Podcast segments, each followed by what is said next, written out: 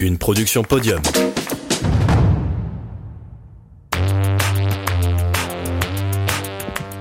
Bonjour à toutes et à tous. Aujourd'hui, nous avons rendez-vous avec Sébastien Lepape, patineur de vitesse de haut niveau. Il nous raconte comment il a découvert cette discipline et comment il a réussi à se qualifier trois fois aux Jeux Olympiques. Il nous livre également quelques anecdotes qui vont vous faire sourire. Préparez-vous, son histoire de sport commence là. Je m'appelle Sébastien Lepape, j'ai 31 ans. Oh oui, déjà 31. Je fais du short track, du patinage de vitesse sur glace courte piste. Mon palmarès est pas énorme, j'ai fait trois fois les jeux. Et quelques médailles sur le circuit international, mais je suis pas un grand palmarès. Alors, le short track, c'est. J'ai une définition assez simple euh, de ça c'est tu prends 4 à 6 mecs débiles, tu les mets sur une ligne de départ, tu leur donnes un nombre de tours à faire et le but c'est de gagner. C'est un sport qui est vraiment fun, euh, contrairement au patinage de vitesse longue piste, où ils sont chacun dans leur couloir, ils n'ont pas de confrontation directe. Nous, c'est un peu différent, on est vraiment en, opposition avec les adversaires, on a un seul tracé pour euh, entre 4 et 8 patineurs. Donc nécessairement, ça joue un peu d'écoute, c'est un peu le challenge et c'est vraiment, vraiment rigolo. La, course, elle n'est jamais finie tant que la ligne d'arrivée, n'est pas franchie. Et ça, c'est un peu, un peu cool à, à vivre. C'est plein de suspense, c'est c'est très haletant, plein de stratégies à mettre en place. Il peut se passer tout n'importe quoi au sein d'une course. Tu peux avoir une chute, tu peux avoir une disqualification, tu peux avoir un adversaire qui va. Voilà, il, il peut se passer plein de choses. Et c'est à la fois spectaculaire parce qu'on va quand même entre 45 et 50 km/h dans une patinoire euh, normale, quoi. Tu vois, c'est ça, sur un, un, ovale de 111 mètres 12. Et là-dedans, tu mets des mecs inclinés euh, comme ça, euh, qui vont entre 45 et 50 km/h et ils sont 6 dans le virage, et puis ce sera après celui qui gagnera, quoi. Donc euh, c'est assez spectaculaire même à voir en vrai. D'ailleurs je vous invite euh, à Formeux si jamais un jour vous avez l'occasion de venir voir. En vrai parce qu'à la télé on se rend pas compte de la, de la station de vitesse en fait. Les caméras elles écrasent beaucoup et on voit que ça va vite. Mais même moi qui connais ma discipline, quand je la regarde à la télé, ah c'est pas aussi excitant qu'en vrai tu vois. Et la règle la plus importante, pas vu pas pris. Sinon les contacts sont interdits. On n'a pas le droit de changer de trajectoire, on n'a pas le droit d'aller pousser, on n'a pas le droit de, faire de dépassements tardifs qui soient pas réglementaires. En gros, à partir du moment où on gêne l'adversaire, d'une manière ou d'une autre, on est pénalisé. Euh, le système il évolue de plus en plus. Maintenant, on a 24 caméras, je crois, qui sont accessibles, celles qui sont sur les pour les officiels et en fait, ils ont accès aussi à toutes les caméras de vidéo des télés. Ce qui fait qu'en gros, il y a peu de chances qu'ils aient pas l'angle qu'ils veulent pour pouvoir retrouver la faute, pour pouvoir voir, etc. Donc euh, voilà, on a, techniquement on n'a pas le droit de se toucher, on n'a pas le droit de pousser les adversaires. Il y a une réglementation qui est arrivée qui nous impose d'avoir des gants blancs pour que à la vidéo ils voient vraiment si les mains allaient en contact avec l'adversaire ou pas, pour justement éviter que ce soit mal interprété entre guillemets. Donc du coup les réglementations évoluent beaucoup évolué par rapport à ça. Là maintenant, faut vraiment être bon pour réussir à passer entre les mailles du filet.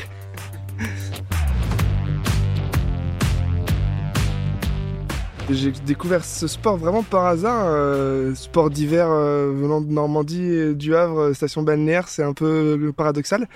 Mais en fait, il y a un club au Havre. Euh, nous, il nous faut juste une patinoire en fait.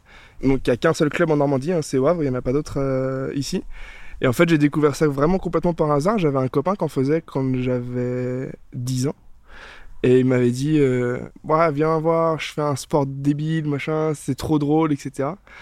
Et j'ai été le voir et il m'avait dit euh, avec les assurances, si tu veux, tu as trois essais gratuits euh, sans t'inscrire, machin, euh, pour voir un peu si tu t'aimes ça. quoi. J'ai essayé et ça fait 20 ans que je suis tombé dans le traquenard. J'ai voilà, je me suis pris au jeu et en fait au départ je faisais ça, je m'imagine comme tout le monde parce que j'étais avec les copains et puis on délirait, on partait un peu en compétition et puis c'était l'occasion de faire de la merde. Puis bah, de fil en aiguille, euh, je me suis retrouvé à adhérer à un projet qui était pas spécialement celui dont je rêvais au départ. Puis voilà, de fil en aiguille, je suis passé sur un peu l'espoir. Puis j'ai fait une prépa olympique. Je suis pas allé aux Jeux en 2010, j'ai loupé ma sélection pour les Jeux. Mais après, voilà, j'ai fait trois autres prépas olympiques, 2014, 2018, 2022. Et là, j'entame ma cinquième prépa olympique. 2026, ouais. Si, tout se passe bien. Alors, le 2026, c'est un peu loin. Je projette pas, je, enfin, je suis plutôt en fin de carrière. J'en ai fait plus que ce qui m'en reste à faire. J'aborde les choses un peu différemment. Là, je vais faire année par année. Maintenant, moi, j'ai un contrat avec Pôle emploi. Je suis embauché en CDI chez eux et j'ai un détachement qui me permet de continuer de m'entraîner. Et ce détachement, il est financé par l'ANS et par la fédération. ça va jusqu'en 2026, ça va jusqu'en 2026, je cracherai pas dessus, j'ai toujours cette passion du sport et j'ai toujours cette passion de m'entraîner. Mais voilà, je vais voir un peu comment ça évolue et j'exclus pas le fait de pas aller jusqu'en 2026. Ma première licence, c'était en 2002. Après, donc comme je te disais un peu au départ, euh, je faisais ça parce que ça me faisait triper quoi. J'étais avec les copains et, on se regroupait trois fois par semaine à la patinoire au Havre et c'était l'occasion de, rigoler. On partait en compétition les week-ends et c'était vraiment cool. Et euh, j'ai été contacté par un entraîneur à l'époque, un entraîneur de Pôle Espoir qui était à Fontenay-sous-Bois euh, sur Paris et qui m'avait dit bah voilà, est-ce que ça t'intéresserait de, t'entraîner avec dans un pôle euh, t'entraîner entre une et deux fois par jour, euh, avec un suivi qui est un peu différent, euh, voilà, de, monter un peu de structure. Et j'avais dit, bah pourquoi pas, carrément, je suis chaud. Donc je suis parti un an à l'INSEP. Je suivais mes études à l'INSEP. Je m'entraînais à l'INSEP, mais la glace, il n'y a pas de patinoire à l'INSEP. Donc on était à Fontenay-sous-Bois, j'étais dans un internat à l'extérieur de l'INSEP.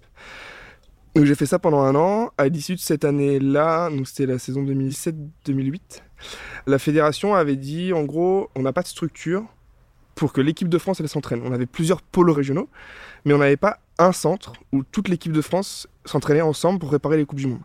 Donc ils ont dit ok, on va créer ça dans la perspective de, préparer les Jeux de Vancouver en 2010.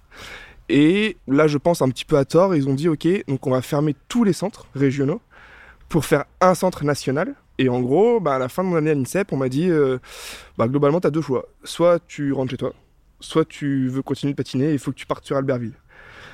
Donc euh, j'ai réfléchi un peu longuement et puis je me suis dit que voilà, ça, me faisait rire de, patiner toujours, j'aimais ça, je, voilà, je, trouvais un, certain intérêt à continuer à faire ça. J'en ai parlé avec mes parents, évidemment, j'étais mineur à l'époque. Euh, j'avais dit, ok, bah, je pars sur Albertville, mais au départ, c'était pas vraiment dans une optique de préparer les jeux. J'allais m'entraîner parce que bah voilà, j'avais pas le choix, je pouvais pas rester sur l'INSEP. Donc euh, la structure, elle était sur Albertville, je partais sur Albertville et puis je m'entraînais quoi. Et en fait, je me suis un peu pris au jeu et je me suis un peu fait voler ma sélection pour les Jeux de Vancouver. Et là, je me suis dit, putain, en fait, le rêve olympique, il n'était pas si loin que ça. Je suis vraiment pas passé loin. Et ça peut être délire de participer au jeu, quoi. Je me suis dit, ok, bah là maintenant, ça va vraiment être ton projet dans 4 ans, tu seras au jeu à Sochi. Donc je me suis préparé pour ça et j'étais au jeu à Sochi. J'ai eu une, année de transition avant d'être à Font-Romeu. Euh, j'ai patiné l'année 2010-2011, j'ai patiné à Reims. En gros, j'avais un entraîneur avec lequel je voulais clôturer mes derniers championnats du monde junior et je voulais les préparer vraiment avec lui. On travaillait bien ensemble et j'avais vraiment envie de, finir ces mondiaux avec lui. Et à l'issue de cette année-là, la fédération a dit ouais, là, faut, on a ouvert un centre à Font-Romeu. Euh, globalement, il faut aller à Font-Romeu. Donc euh, je suis parti à en 2011 et j'ai fait mes deux autres prépas olympiques. Pour l'histoire, en gros, on est 6 à partir en Coupe du Monde. On est sur les sélects olympiques et on est en pleine crise de euh, grippe H1N1. On n'a pas le choix que de se faire vacciner pour partir sur le territoire américain parce que la deuxième Coupe du Monde sélective est aux États-Unis. Et j'ai jamais été aussi malade de toute ma vie. Je suis parti sur la première Coupe du Monde à Montréal. Je pense que je l'ai attrapé là-bas. Et j'ai fait ma deuxième Coupe du Monde entre mon lit et mes toilettes. Donc j'ai pas préparé ça dans, les meilleures conditions. Cependant, il fallait patiner. Donc j'ai patiné mes distances individuelles. Et c'est posé la question. En gros, je devais patiner le relais je pense que j'étais un peu jeune et je pensais un peu à l'équipe plutôt qu'à ma gueule. Et je leur avais dit, bah, c'est pas que je veux pas patiner, c'est que là, je suis encore, je me sens un peu faible, je suis pas à 100% de mes capacités aujourd'hui. Ça fait 4 jours que je suis dans mon lit, euh, j'ai, euh, je suis euh, sous la couette avec mon manteau et mon duvet et je tremble tellement j'ai froid. Enfin, je, suis fébrile vraiment, quoi. Donc, je voudrais pas planter le relais alors qu'on a une chance de se qualifier au jeu. Donc, je préférais que là, aujourd'hui, soit quelqu'un d'autre qui patine plutôt que moi. Et l'entraîneur m'avait dit, bah ok, d'accord, pas de souci, on va mettre un autre, le remplace, enfin, le sixième gars à ta place. Et ils ont qualifié le relais. Et donc ils ont dit, bah c'est cette équipe-là qui a qualifié le relais, donc c'est cette équipe-là qui part. À refaire, je pense que je leur dirais, bah ok, je patine. Et au pire, bah tant pis. Voilà, si je fuck le relais parce que je suis pas bien, parce que je suis je tombe parce que je suis je suis un peu un peu fébrile etc bah tant pis je le ferai et parce que là je m'étais j'ai eu la sensation de m'être un peu fait voler c'était un peu une pilule un peu difficile à avaler, mais, mais en, en revenant de, cette désillusion, entre guillemets, je me suis dit, ok, dans 4 ans, tu seras au jeu. Et pas manqué, 2014, j'étais au jeu. En 2011, on est champion du monde en relais, junior. J'avoue que c'était quand même assez intense. On n'était pas loin, on était en Italie. Et j'avais pas mal de familles qui étaient venues me voir, j'avais des potes qui étaient venus me voir. Et on se retrouve à être champion du monde et à chanter la Marseillaise sur un podium avec le drapeau français. J'avoue que j'en ai encore des frissons. Et plus récemment, j'ai fait des bons championnats du monde senior en 2021. Je me qualifie, donc je fais quatrième de la finale du 1000. Donc je me qualifie en super finale, c'est les, pour départager les huit premiers des championnats du monde. je pense que c'est aussi une belle histoire parce que là, j'ai vraiment posé le cerveau en fait. Euh, les coachs m'avaient dit, avec les points qu'il y a pour l'instant, au général des championnats du monde, l'or et l'argent, c'est mort. Par contre, tu peux encore prendre le bronze. Pour ça, t'as pas le choix, faut que toi tu gagnes la super finale et que deux des mecs qui étaient avec moi sortent du top 5. Donc en gros, je ne pouvais pas maîtriser ce que eux feraient euh, sur la course, mais je savais que mon job à moi, c'était de gagner.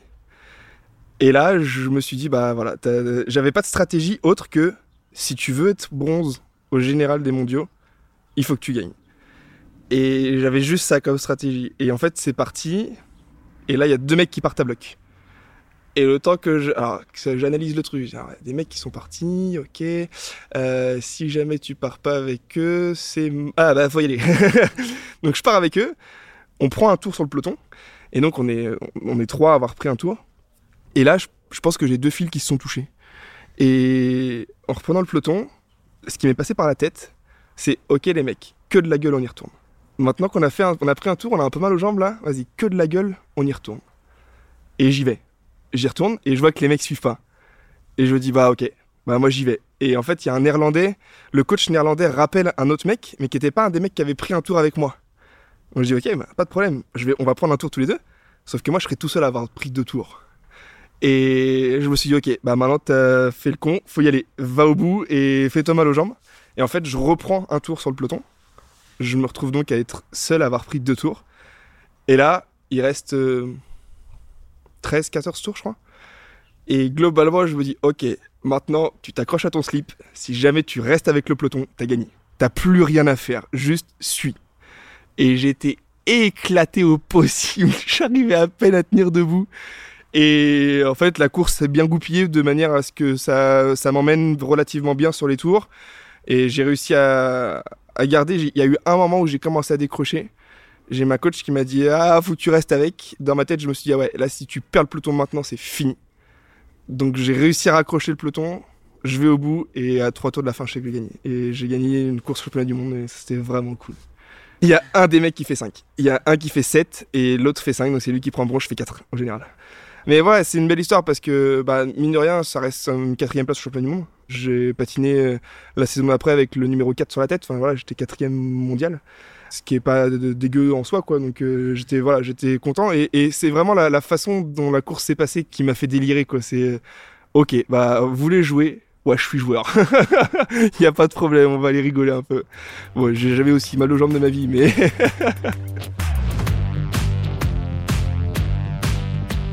Aujourd'hui, nous, on vit pas du short track. Euh, on n'a pas de contrat professionnel. Euh, on est une petite discipline, on est une petite fédération.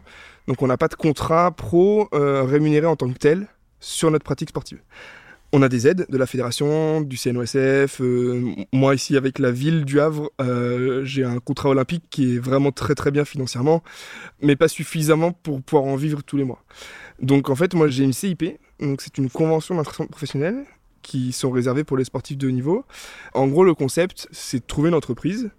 Ce que tu travailles dans l'entreprise, ah, c'est l'entreprise qui te le paye, tu travailles pour eux, donc euh, c'est comme si tu étais un, employé lambda. Quoi. Et en fait, tout le détachement, on le définit à l'avance. Année civile par année civile, on, on, définit un pourcentage de temps sur lequel je suis détaché pour m'entraîner et pour partir en compétition. Donc ce pourcentage de temps-là, il est financé par l'ANS, l'Agence nationale du sport, et la fédération, en début d'année, ce qui me permet d'avoir mon salaire tous les mois même si je suis détaché pour m'entraîner. Et ça reste une certaine sécurité, ça permet de pouvoir euh, avoir mon salaire tous les mois, de cotiser aussi pour la retraite, parce que nous, en tant que sportifs de haut niveau, si t'as pas de contrat professionnel, tu cotises pas pour la retraite non plus. Nicolas Sarkozy avait fait passer une loi quand il était président qui disait que sous certaines conditions, un sportif de haut niveau pouvait prétendre à cotiser jusqu'à 4 années maximum au régime général de la sécurité sociale. Moi j'ai mes 4 années du coup, mais c'est 4 années maximum. Donc moi, ça fait 15 ans que je suis en carrière, donc bah, j'ai pas 15 ans de, cotisation, c'est ça. Donc j'ai ces 4 années-là malgré tout, c'était mieux que rien. Avant, il n'y avait rien. Il y en avait qui se retrouvaient avec rien une fois qu'ils avaient fini leur carrière. Moi, aujourd'hui, j'ai ces quatre années-là. J'ai mon contrat avec Pôle emploi. En plus, j'ai des boss qui sont vraiment. qui adhèrent vraiment au projet. C'est-à-dire qu'ils ont bien compris que j'avais un projet sportif, qu'il fallait que ça rentre dans ce cadre-là. Sur les moments importants pour le sport, bah, ils sont très arrangeants pour euh, me laisser de la liberté en fonction de ce qui peut se décider au dernier moment. Et puis quand je suis un peu plus relax au niveau du sport, je m'investis un peu plus au niveau du boulot et là, je, le, leur rends un peu l'appareil. Un truc qui m'a beaucoup, beaucoup, beaucoup marqué, c'est l'entrée dans le stade olympique sur mes premiers jeux. C'était incroyable. Bah, déjà, c'était la première fois que j'allais au jeu. Je connaissais pas tellement ce monde-là. Concrètement, tu passes trois semaines dans une autre dimension. Euh, c'est un autre délire, quoi. T'es en dehors du temps. Les mecs sont là pour toi, pour que tout se passe bien pour toi, que tu te prépares pour les jeux, etc. C'est vraiment incroyable. Et en fait, on est, on s'est retrouvé toute la délégation France. Bah, voilà, quand tu défiles pour, pendant les jeux, les défilés des nations. Je l'ai fait malheureusement qu'à Sochi, mais c'était important pour moi de la faire et c'était débile. Mais, mais un truc de malade mental. Tu sais, t'as vraiment un team spirit qui se dégage de ça. On chante un peu la Marseillaise et c'était vraiment, vraiment, vraiment fort. En fait, on rentre dans le tunnel et le tunnel amène au milieu du stade euh, olympique. Et là, tu débarques là-dedans et il y a, je sais pas, 40 000 personnes qui sont là et t'es au milieu de ça en fait. Et je me suis dit, waouh, là c'est un truc de fou, vraiment, j'ai kiffé de ouf. S'il y avait une, anecdote qui m'a marqué beaucoup en dehors de la piste, c'est vraiment ce, ce, défilé sur mes premiers jeux qui était, waouh, qui était vraiment malade. Comme je te disais un peu au départ, là je sais pas trop où je vais en fait. Je repars pas dans un projet de jeu de 2026. Je vais attendre un petit peu de savoir le projet que la fédération propose, le projet qu'on me propose, savoir comment moi je peux m'inscrire dans ce projet ou pas. Donc là pour l'instant je sais pas trop où je vais, j'attends un peu de savoir euh, tout ça, d'y voir un peu plus clair. Et je pense que d'ici 3-4 mois, je saurai si je me réinscris dans un projet à plus long terme ou pas. Quoi. Donc là, moi, ma CIP, comme elle est signée sur année civile, je suis en contrat jusqu'au 31 décembre, donc j'ai pas le choix que de m'entraîner jusqu'au 31 décembre. Quitte à m'entraîner jusqu'au 31 décembre, je vais aller jusqu'à la fin de la saison, ça finit en mars, euh, je, vais, je vais refaire une saison normale. Et à l'issue de la saison, je réfléchirai vraiment à ce que je projette sur l'avenir en fonction de ce qui m'est proposé parce que voilà j'ai plus l'âge de d'accepter tout et n'importe quoi de tout sacrifier pour le sport euh, j'en ai déjà fait beaucoup j'ai toujours cette passion du sport j'ai toujours envie de faire mais plus à n'importe quel prix donc ça va vraiment dépendre de ce qu'on me propose. Et si ça me plaît pas, je le ferai autre chose. Je pense que c'est aussi bien nous athlètes de jouer le jeu si on veut aussi que derrière il y a des, il retours. Donc euh, c'est. Au-delà de mon image à moi, c'est aussi l'image d'un sport que personne connaît. Tu passes dans 99% de la population, tu dis ah, salut, je fais du short track. Tu veux euh, du patinage de vitesse sur glace courte piste. Euh, donc tu as une chance sur deux qu'a priori, il y a un mec qui dit Ah ouais, l'Australien qui a gagné les Jeux quand tout le monde est tombé en 2002. Alors non, ils savent même pas que c'est en 2002. Ils se souviennent qu'il y a un mec qui a été champion olympique parce que tout le monde est tombé. Euh, donc là tu leur dis c'est ça. Ça fait 20 ans, mais c'est ça. et en gros, les mecs, ils, connaissent que ça, et quand ils connaissent. Quoi. Donc, euh, donc voilà, c'est aussi comme ça qu'on fait, qu'on peut médiatiser un peu ce sport qui a, du mal à être médiatisé. Et, c'est dommage parce que c'est un sport qui est rigolo. C'est franchement un sport cool. et ouais, c'est ça, c'est délire. Quoi. Je suis très mauvais réseaux sociaux, mais alors très très très mauvais. Euh, j'ai une page Facebook, une page athlète, Sébastien Le Pape. On m'a expliqué que Facebook, c'était plus dans l'air du temps voilà, c'était pour les vieux. Donc je l'ai bien pris. Hein. Je, me suis dit, ok, très bien, je, fonctionne encore là-dessus. On m'a dit, bah, non, ça marche plus. Euh, on m'a expliqué qu'il y avait Instagram.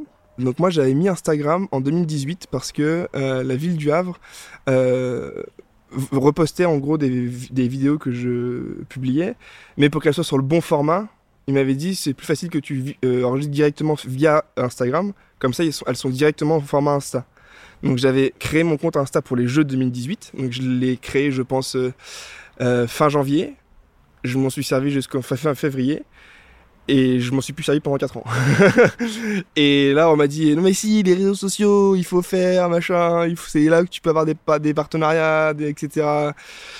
Donc là, j'ai essayé d'ouvrir Instagram. Euh, je publie un truc tous les tremblements de terre et demi, je pense. Je, suis nul, j'y arrive pas, ça me prend du temps, ça me saoule, bref. J'essaye, mais donc j'ai une page Instagram aussi sur laquelle euh, je suis là un peu euh, de temps en temps.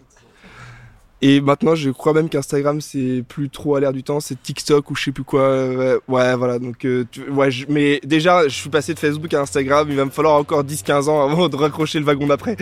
Mais au niveau réseaux sociaux, je suis nul à chier. Merci à Sébastien d'avoir pris du temps pour répondre à nos questions. On lui souhaite le meilleur pour la suite de sa carrière. J'espère que cet épisode vous a plu, c'était le dernier de l'été. Toutefois, on se retrouve dans deux semaines pour un épisode un peu spécial sur les 48 heures du handicap 2.0.